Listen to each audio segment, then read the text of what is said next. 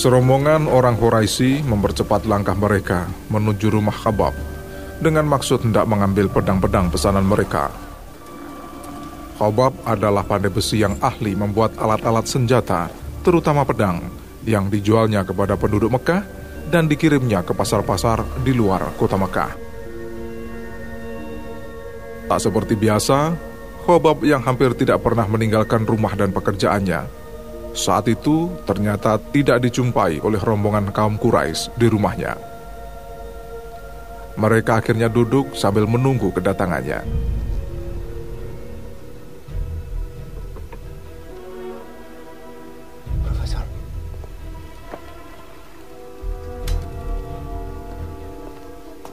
Setelah cukup lama, barulah Khobab datang.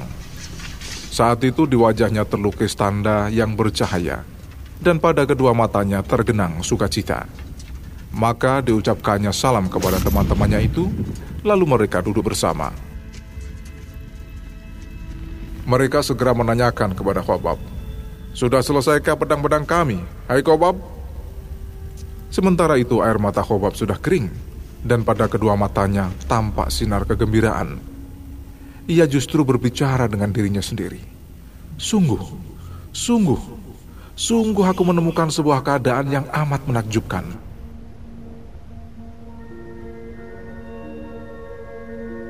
Orang-orang Quraisy itu kembali bertanya kepadanya, Hai Kobab, keadaan mana yang kamu maksudkan? Yang kami tanyakan kepadamu adalah pedang. Apakah sudah selesai kamu buat? Tapi Khobab justru balik bertanya, Apakah tuan-tuan sudah melihatnya? Dan apakah tuan-tuan sudah pernah mendengar ucapannya? Orang-orang Quraisy mulai marah. Siapa maksudmu? Maka Khobab memberikan jawabannya dan mengakui keimanannya sekarang ini di hadapan mereka. Bukan karena takut, tapi ia telah meyakini kebenaran itu serta menganutnya dan telah mengambil putusan untuk menyatakannya secara terus terang.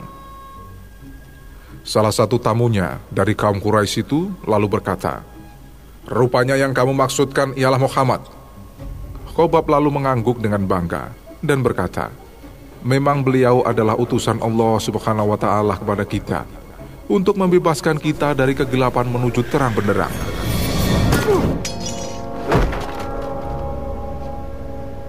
Setelah itu, Khobab tidak ingat lagi apa yang terjadi. Karena setelah beberapa saat ia sadarkan diri, ia mendapati tamu-tamunya telah bubar Sementara tubuhnya bengkak-bengkak dan tulangnya terasa sakit. Darahnya juga mulai mengalir, melumuri pakaian dan tubuhnya.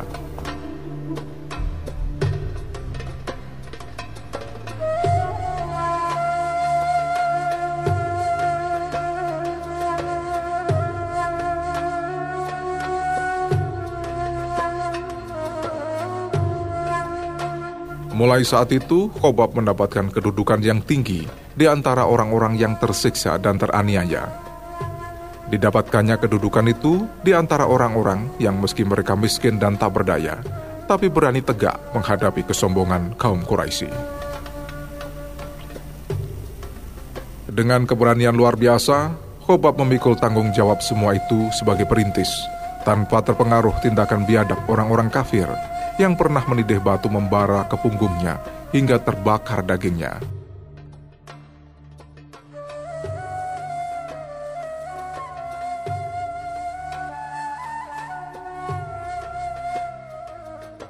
Orang-orang kafir Quraisy juga merubah semua besi yang terdapat di rumah Khobab yang juga dijadikannya sebagai bahan baku untuk membuat pedang menjadi belenggu dan rantai besi.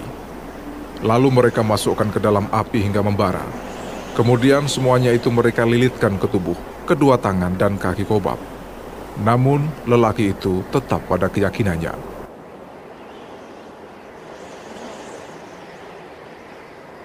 Suatu hari ia pergi bersama kawan-kawannya sependeritaan menemui Rasulullah Shallallahu Alaihi Wasallam, bukan karena kecewa dan kesal atas pengorbanannya, tapi hanya mengharapkan keselamatan. Setelah bertemu Rasulullah, Khobab berkata, Wahai Rasulullah, tidakkah Anda hendak memohonkan kepada Allah pertolongan bagi kami? Rasul yang saat itu sedang tidur kemudian duduk. Mukanya jadi merah dan beliau berkata, Dulu sebelum kalian, ada seorang laki-laki yang disiksa. Tubuhnya dikubur kecuali leher ke atas, lalu diambil sebuah gergaji untuk memotong kepalanya. Tapi siksaan itu tidak sedikit pun dapat memalingkan wajahnya dari Islam. Ada pula yang disikat dengan sikat besi, hingga dagingnya terkelupas, juga tidak dapat menggoyahkan keimanannya. Sungguh, Allah Subhanahu wa Ta'ala akan menyempurnakan hal itu hingga setiap pengembara yang bepergian dari San'a ke Hadramaut tiada takut kecuali oleh Allah Asa wa Jalla, walaupun serigala ada di antara hewan gembalaannya. Tapi saudara-saudara terlalu terburu-buru.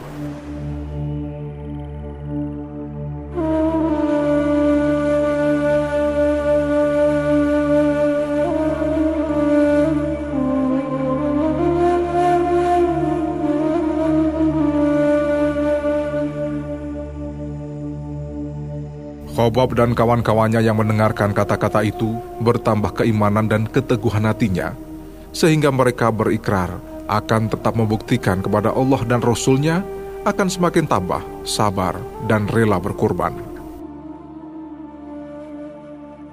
Setelah pulang, ternyata di rumah Khobab sudah hadir beberapa orang Quraisy bersama Umi Anmar, bekas majikan Khobab yang telah membebaskannya dari perbudakan. Wanita itu wajahnya merah padam. Tanpa kata-kata, ia langsung mengambil besi paras menyala, lalu menaruhnya di atas kepala Khobab.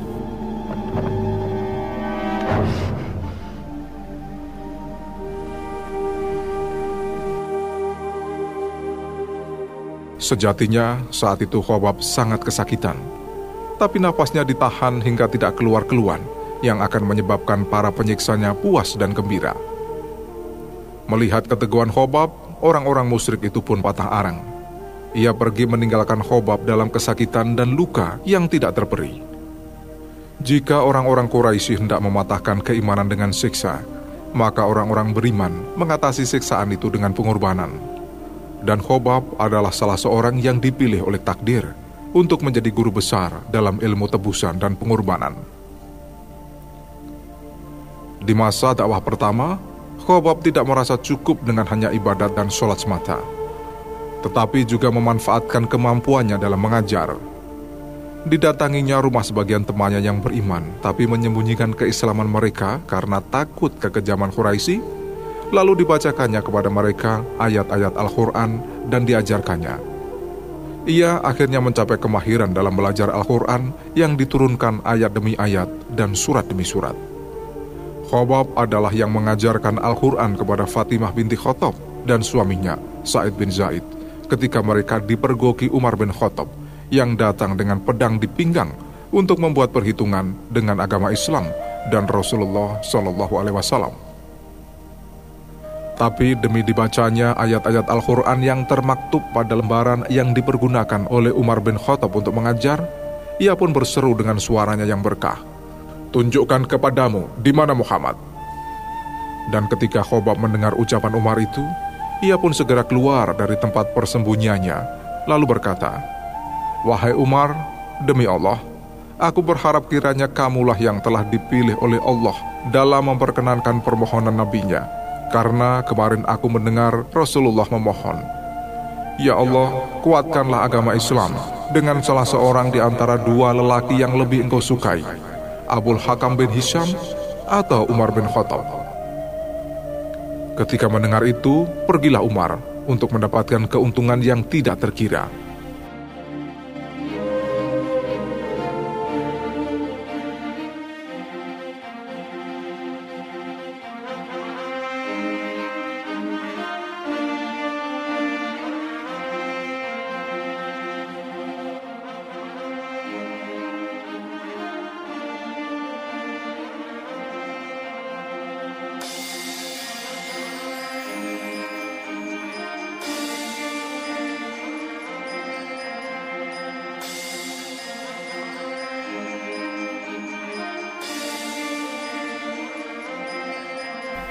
Khobab Ibnul Arad menyertai Rasulullah Shallallahu Alaihi Wasallam dalam semua peperangan dan pertempurannya, dan selama hayatnya ia tetap membela keimanan dan keyakinannya.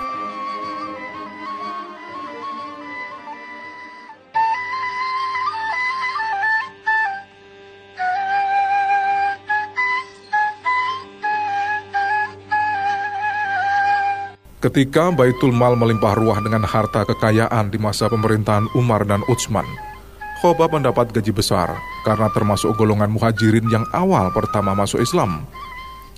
Penghasilannya yang cukup memungkinkannya untuk membangun sebuah rumah di Kufah dan harta kekayaannya disimpan pada suatu tempat di rumah itu yang dikenal oleh para sahabat dan tamu yang memerlukannya. Bila di antara mereka ada satu keperluan, mereka dapat mengambil uang yang diperlukannya dari tempat itu.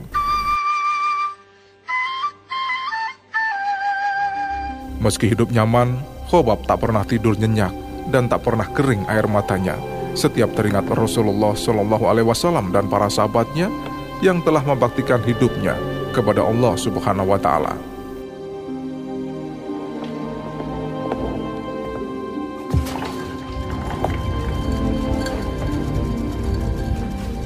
Suatu hari, Imam Ali baru saja kembali dari Perang Siffin. Ketika melewati sebuah tanah pemakaman, pandangannya jatuh pada sebuah makam yang basah dan tanahnya masih segar. Maka ia bertanya pada orang yang ada di sekitar makam itu, "Saudaraku, makam siapa ini?" Orang itu lalu menjawab, "Makam Khobab bin Arats."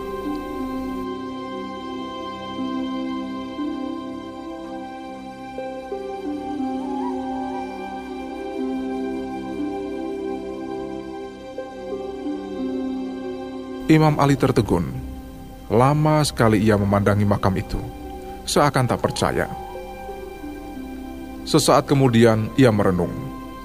Dengan hati kusuk dan duka, ia berdoa, semoga Allah melimpahkan rahmat kepada Khobab, yang dengan ikhlas menganut Islam dengan penuh semangat. Mengikuti hijrah, semata-mata karena taat dan seluruh hidupnya dibaktikan dalam perjuangan membasmi maksiat. Oba bin Arad berpulang ke rahmatullah pada tahun 37 Hijriah.